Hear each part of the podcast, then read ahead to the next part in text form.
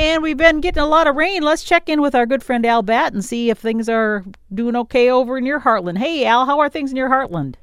It, it's a beautiful day, and uh, I, my wife and I actually went and watched a softball game in Mankato last night. Oh. So it, it, it's been real uh, difficult to find a softball game to watch with all the rain. So they have canceled. I know the Mankato West team said they had six games this week, thanks to all the cancellations and trying to make them all up. So it's uh it, it's beautiful day today the dandelions are growing Oh. like oh, it just it's incredible uh the niger feeders here are weighed down with a gazillion lemony goldfinches uh, maybe maybe fewer than a gazillion but not not a whole lot and i listened to a brown thrasher sing about his life experiences. And his song it's clear and it's melodious. It's a set of repeated phrases sung with gusto. And one one uh, mnemonic that I think of it spoofs a phone conversation that this brown thrasher might be having. Because he repeats himself. So it'd be hello hello yes yes who is this? Who is this? I should say I should say how's that? How's that? And he just goes on and on.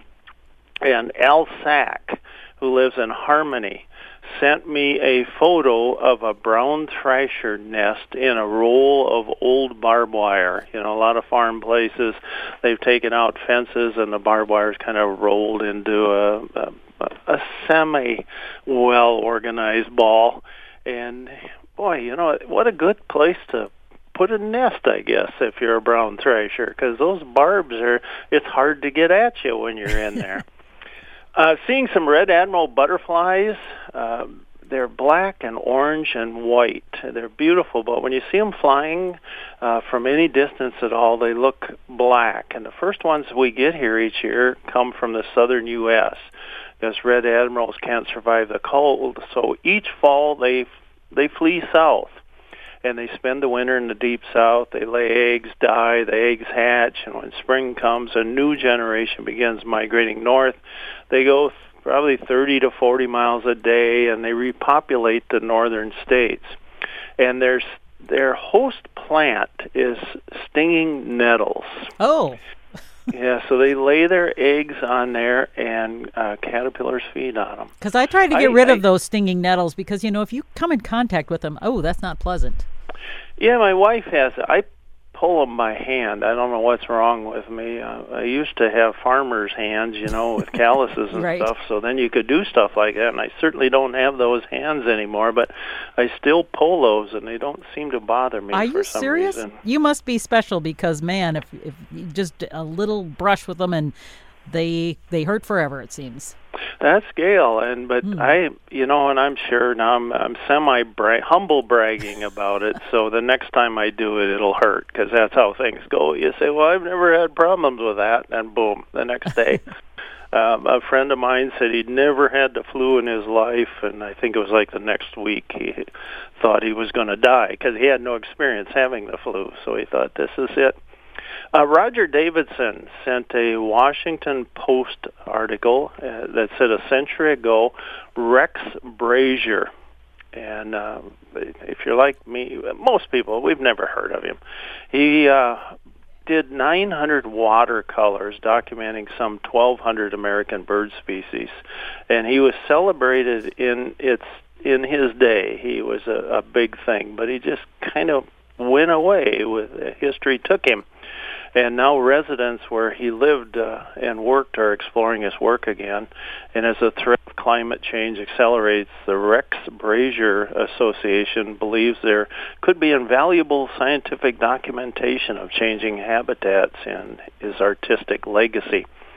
His birds, he painted from live birds the way it looks, and of course uh, Audubon painted dead birds primarily. So his uh, Rex Brasher is B-R-A S-H-E-R, and it's just some really lovely stuff. Uh, Denny Tustison saw an indigo bunting in Albert Lea. Darwin Olson of Hartland has some red-headed woodpeckers. Uh, Rick Mammal of Albert Lea, a red-bellied woodpecker eating jelly. Uh, Rick, I took some photos of the red-bellied woodpecker eating the grape jelly, his tongue comes out. It comes out uh, two inches past the end of his beak, and the male has a thicker tongue with a flatter tip on it.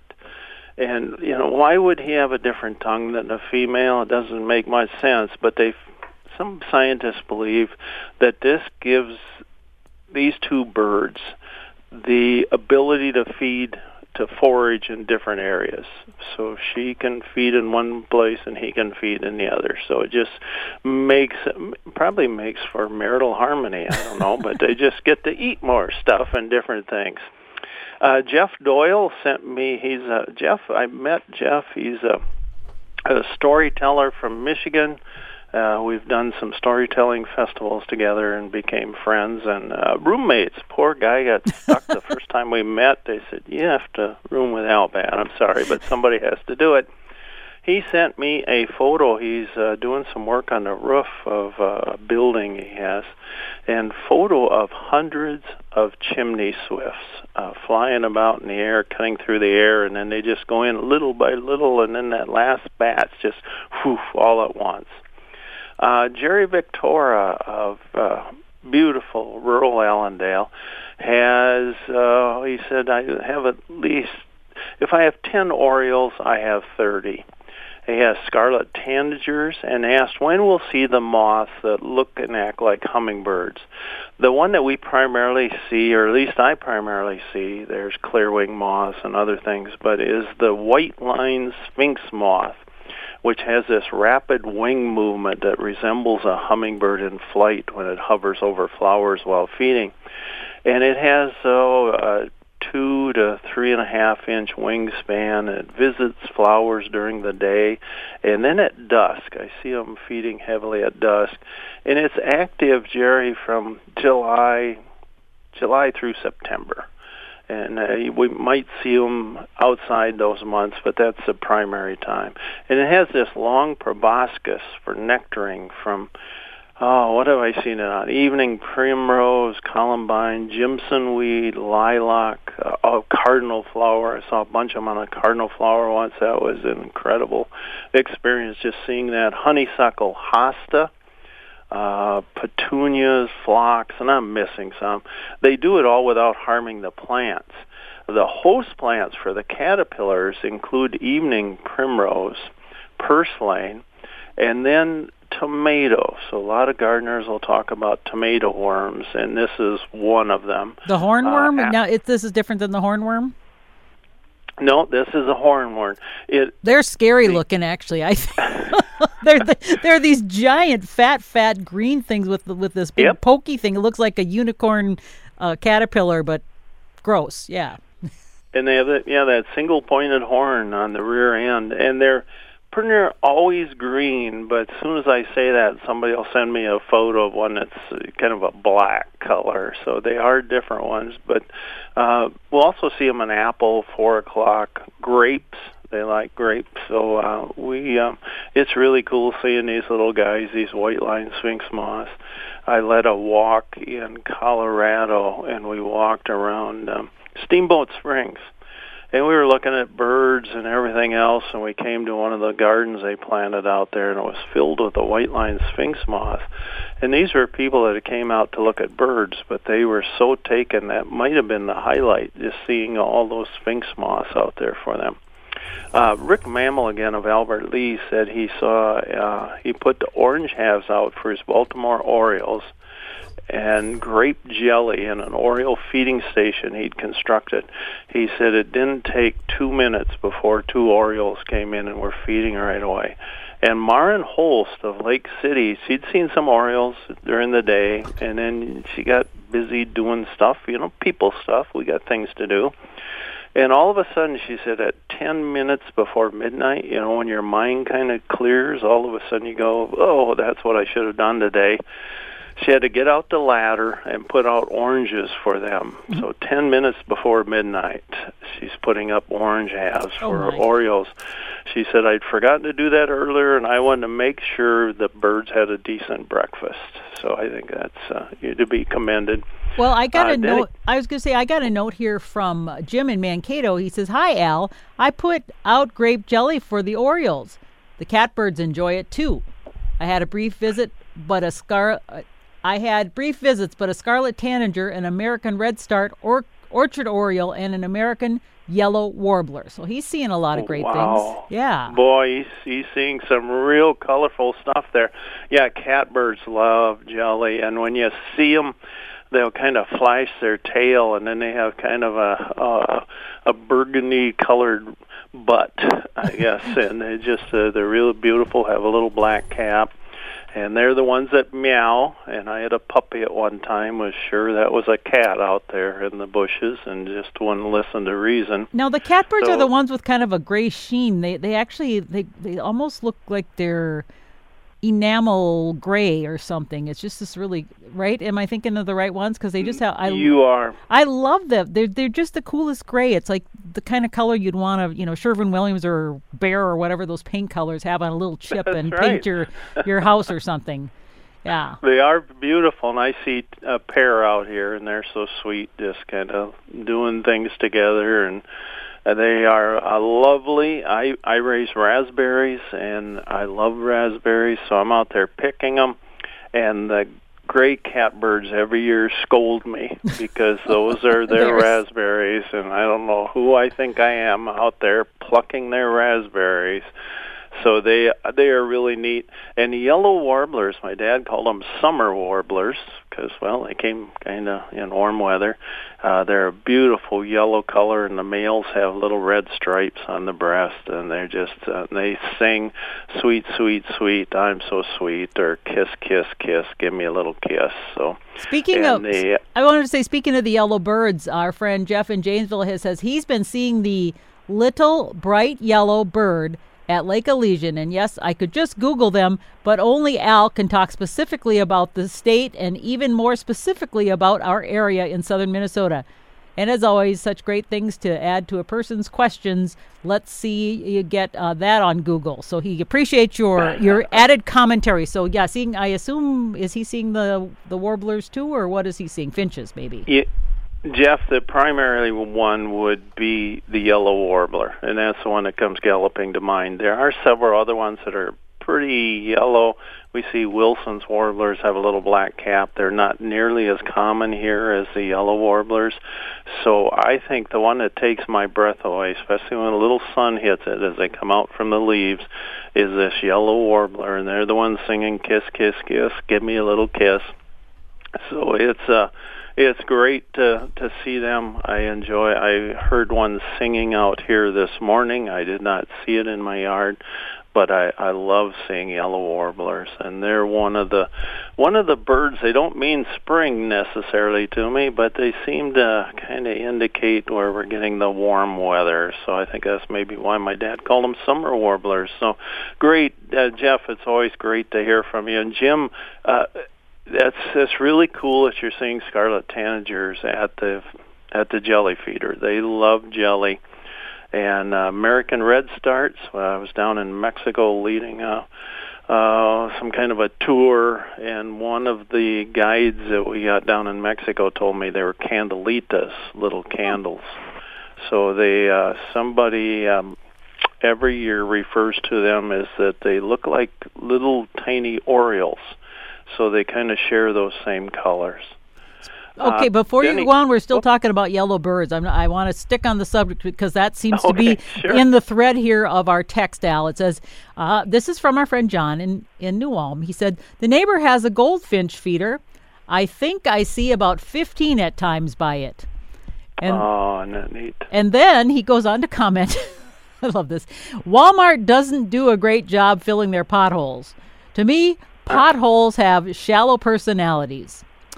And he said, for KMSU, this is John reporting live from New Ulm. And then here's a question for Al. Why did the bee have sticky hair? Why did the bee have sticky hair? Uh, he used honey for his hairdressing. I don't know. Well, he said, I bet Al knows this one. It used oh. a it used a honeycomb. A honeycomb. Well, of course he would. Thank you, John. You know, I, Big Bird was he a, a yellow warbler? I don't think so. He was you know, a little old. He was oversized. kind of big. Yeah, I was going to say, what do you? What would you describe him as in terms of the closest bird if you were to put him in a category, Al? Yeah, I'd I'd I'd go with yellow warbler. uh, he described just you know a supersized one, maybe a steroid use uh, growth, a GMO or something. I, he described himself as uh, a number of different species ah. through the years because people were always asking him what what kind of bird are you so he would give all these names uh, i think once he said he was a lark and uh, so i don't think anybody knows and it's like um woodstock I, woodstock to me looks like a little yellow warbler oh. too so speaking of yellow birds, but I I don't know what kind of bird Big Bird is. I, I looked it up uh, a few years ago, and they had all these uh, quotes through the years where he said, well, he was this kind, or maybe Jim Henson said he's this kind. So I think sometimes they were just kind of funning with people a little bit too. So I I would say Big Bird is uh, definitely one of a kind, and uh, so which. Um, Denny Tustison of Albert Lea called up one day and he said, "I have no Baltimore Orioles. Could?" And I said, "Well, I'll send you some." He said, "Okay, thanks." He called later, a day or two later, to say he wanted some, not the whole flock, and he was wondering if he could afford to feed them all. So he had that many. Uh, Ruth Searle of Woodbury said, We used to see white pelicans visit one of the ponds on Rod's farm. Uh, her husband was Rod Searle, who was in the state legislature from Waseca. Uh, just a great guy and good friend. Ruth said a group would land and drive the fish to one side of the pond and then leave. Do you have any idea where they might have been nesting? They don't. They don't mate. American white pelicans, if you see them now, they have this nuptial tubercle, a big lump on the upper bill, and that means that they're mature enough for uh, lasting relationships. But they don't mate until they're probably at least three years old, and sometimes not until they are five. So the ones on the farm, Ruth, were likely non-breeders, and they were just traveling wherever the fishing was good. So they didn't have any ties to anywhere. Uh, Jim Grady of Fairmont said the uh, Martin County Conservation Club uh, by Fairmont gave the Windom DNR 50 bluebird boxes, 12 wood duck boxes, a few kestrel boxes, and a bat house. Jim saw his first Baltimore Oriole on May 7th. Now he has a dozen Orioles and a dozen grosbeaks, an orchard Oriole, catbirds, and a cowbird. Uh, Jim Grady and uh, Steve Maurice built, uh, I don't know how many boxes they built, and Jim might have told me, and if he did, uh, I apologize for not remembering because it's a it's a really high number, and for Hartland Elementary math, that's tough.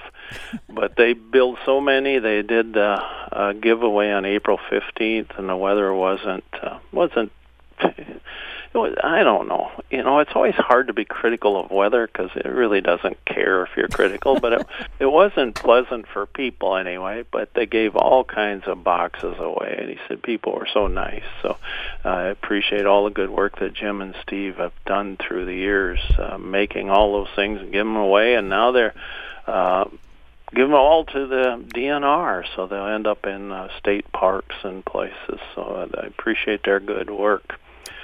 Uh, Al, I've got a yeah. just got a text from our uh, Jennifer, and she says, "Hello, ma'am.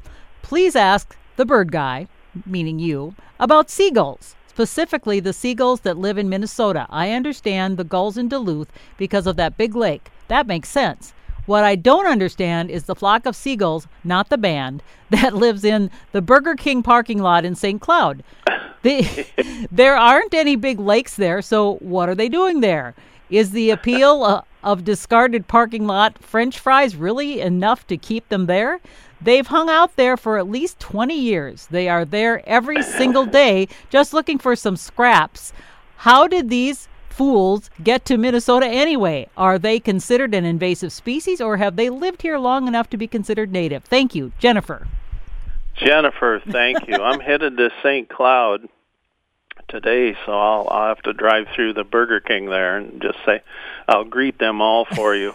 Uh, yeah, French fries, you know, they're uh, they're enough of an appeal to get us to go through those drive-throughs. So the Gulf, it, it, interesting to hear from you, Jennifer, and that I heard from a fellow who said, "How do seagulls find my tractor when I'm working in the field?" and it's the same kind of thing. Uh, we call them seagulls, and the reason they're here, uh, seagull is really uh, not, and we all call them that. So it's just the way things are. They're not taxonomically correct. Um, gulls are found nearly everywhere, especially where there's a landfill, a uh, shopping mall parking lot, uh, fast food drive-through. So the gulls, when again when somebody says seagulls, man, I know what they're talking about. You don't have to say, "Well, it's not. They're not really seagulls." Uh, the gulls are flying high overhead, so and they are natives. And so this, when they're up in that high point, they're looking. They're up in a catbird seat, and they're looking down so they can see over this large area. And a flock has so many eyes to look for food. And if they see other birds feeding, they check it out. So that brings them to landfills a lot. And if they see, not in your case, Jennifer, but in case of this other fellow with his tractor, if they see that tractor moving across the field, they have learned that it uncovers worms, insects, mice for eating so gulls are curious, they're hungry, they're intelligent, they find tractors worth following. And how they end up in, uh, I tell a story. I, I have two drive-through stories. One, there were two crows ahead of me, and another one, there were three gulls ahead of me going through the drive-through, just walking ahead of me. They didn't care about me at all. We are oh yeah, have you ever noticed about us? We're we're kind of a messy bunch. We tend to drop food here and there. we're in a hurry, and we're we're messy eaters. So the gulls are looking. They're probably one day watching us eat those French fries, and one of the kids says, "I don't," and throws them out the window. I say, "Kid, that could be like a forty-year-old husband." And the gull says, "Well, they're eating them," so he goes and tries them. He says, "Wow, these French fries are amazingly good." So while he's eating that, here high in the sky is this huge flock of gulls looking down and saying, "Hey, what's that guy got?" So then next thing you got them all down there. So now they join us for fishing. They're just around us all the time, and they are omnivores, so they'll eat pretty much anything we all probably had that one in the family that didn't want to try anything that they'd never eaten before and the mom would say how do you know you don't like it if you don't try it? You got to try at least try it. And the kid's already made up his mind no matter how good it is he's going to try it and then he's not going to like it. Anyway gulls are willing to try everything and they're good at being gulls. They're just really good at what they do. And because of that they end up spending time in the drive-throughs with us. And uh, you know they're not bad company. They kind of spruce up the area. So that was a great question jennifer. I appreciate that very very much.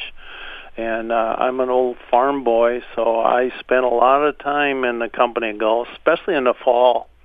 They just followed me around in the field and uh, between them and red-tailed hawks would also fly from post to post or utility pole to utility pole because I would chase up mice and things for them to catch. So they liked me. There's some birds that really have adopted well to the presence of uh, humans, and what? I would have to say gulls are one when we were farming, my dad used to get from the the local uh, creamery. They used or, or, it was a food manufacturer, and they'd have tapioca pudding that was I don't know if it was burnt or was bad or was whatever. And so my dad would get this liquid tapioca and put it in the liquid manure spreader, and he would spread it on the fields, and it would be like you know you imagine the manure is all black, right? or Dark. And then Yep. he was followed by it looked like snow following him because there would be just just a humongous flocks of these what we call seagulls following him. And i don't know if it was the tapioca or whatever was in that what he was spreading but it was always amazing how he just it was just like he was carrying like a whole bunch of balloons on strings with all these white birds following him throughout the fields when he was spreading with his his big honey wagon as we called it. I love tapioca. When I was in uh, in college, one of my roommates, his name was John Martin, and we loved tapioca pudding. Oh gosh, it was just the best. what is He built- tapioca anyway i'm not even sure I it's produced from tapioca. It's is it from the cassava root? I Uh-huh. think from boy, where would that be? Southeast Asia. And so it comes from that root, and, and then they call it tapioca. And I, we, we would get these tapioca pearls, yeah yeah and and John Martin made this thing. It was a little device that would spin around, had holes, and it could separate the small ones from the medium ones from the big ones, and put them in separate trays for no reason because you put them all together anyway. But he spent a lot of time doing that because that kept him from having to actually go to class. He was one of those kids that was just so smart that I don't know if he got bored in school. So instead, he stayed home and made a tapioca pearl sorter. So I've I've looked for that in all the kitchen stores and the cooking stores, and I've never ever seen a, a tapioca pearl sorter. So eh, I guess he's still ahead of his time. But I know it had something to do with the cassava root. My mom always made it. We had tapioca pudding once a week, and we had rice pudding once a week. We had lemon pudding once a week, and they were always good stuff. And just look for. And we had vanilla pudding on occasion too. So obviously, We were- seagulls love tapioca too. So I don't blame them. I think they'd be stupid not to like tapioca, and uh, that's it's amazing what all. I, I helped out. I wasn't really an employee. I helped a kid, and he gave me like a dollar to feed mink at a mink farm.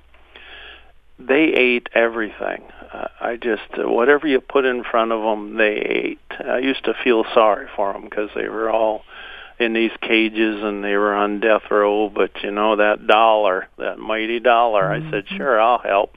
So i did it i think once and then i didn't want to do it anymore. It was just kind of sad but they they fed them everything and i'm sure if you mixed tapioca in there with whatever you were giving them as long as it had a little meat in there they would have eaten it so. Ugh.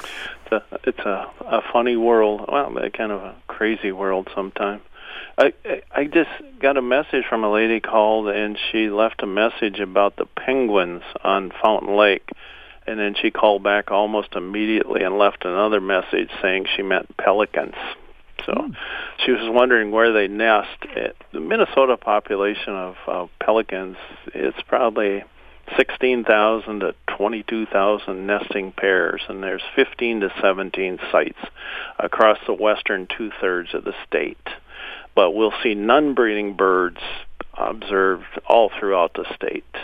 And we probably got pelicans back because of the Chase Lake colony in North Dakota just grows it grew so much that some of them there wasn't room enough for all of them, so they went to other places. Our biggest uh, colony is Marsh Lake, which would be out near Ortonville and Appleton. But Lake of the Woods and Leech Lake, Pelican Lake in Wright County. Uh, the state of Iowa has one pelican breeding colony, and that's along the Mississippi River in Clinton County. So, thank you all. I appreciate you all. Uh, Jennifer, I will definitely say hello to those gulls at the Burger King today. I, I might not order anything 'cause I don't know if I'll be hungry, but I'll just drive through and say I just came here to see the gulls. or you I'm can sure o- the- order the fries and you could dump them out in the lot, and then you'll have even more friends. That's right. Well, I'll just I'll drive. You know, it always gives them a story to tell because who has more stories to tell than the people that work at the windows at fast food places? So, hey, uh, step on a crack, break your mother's back. Who didn't hear that when you were growing up? I, I can only speak for boys, but that was when you're walking down the sidewalk. You you heard that often. did I believe it? No, no, I didn't. It was nonsense. But I love my mother, and I tried not to step on any cracks. Her baked goods, what a cook she was! You know, it wasn't just tapioca pudding. Her baked goods were baked greats. And mother taught me a little bit about cooking. One was that gravy covers a multitude of sins, and to never complain about food because you never know what's cooking tomorrow she taught me so many things. I learned that each day is a gift. There isn't a day that goes by that I don't miss her. Remember, folks, Hartland is well worth driving past. Thanks for listening. Uh, do something wild today. Get out there and look at a bird. Thank you, as always, Karen, for your uh, wonderful company. Thank you, Al. We'll chat with you next week. Happy bird watching.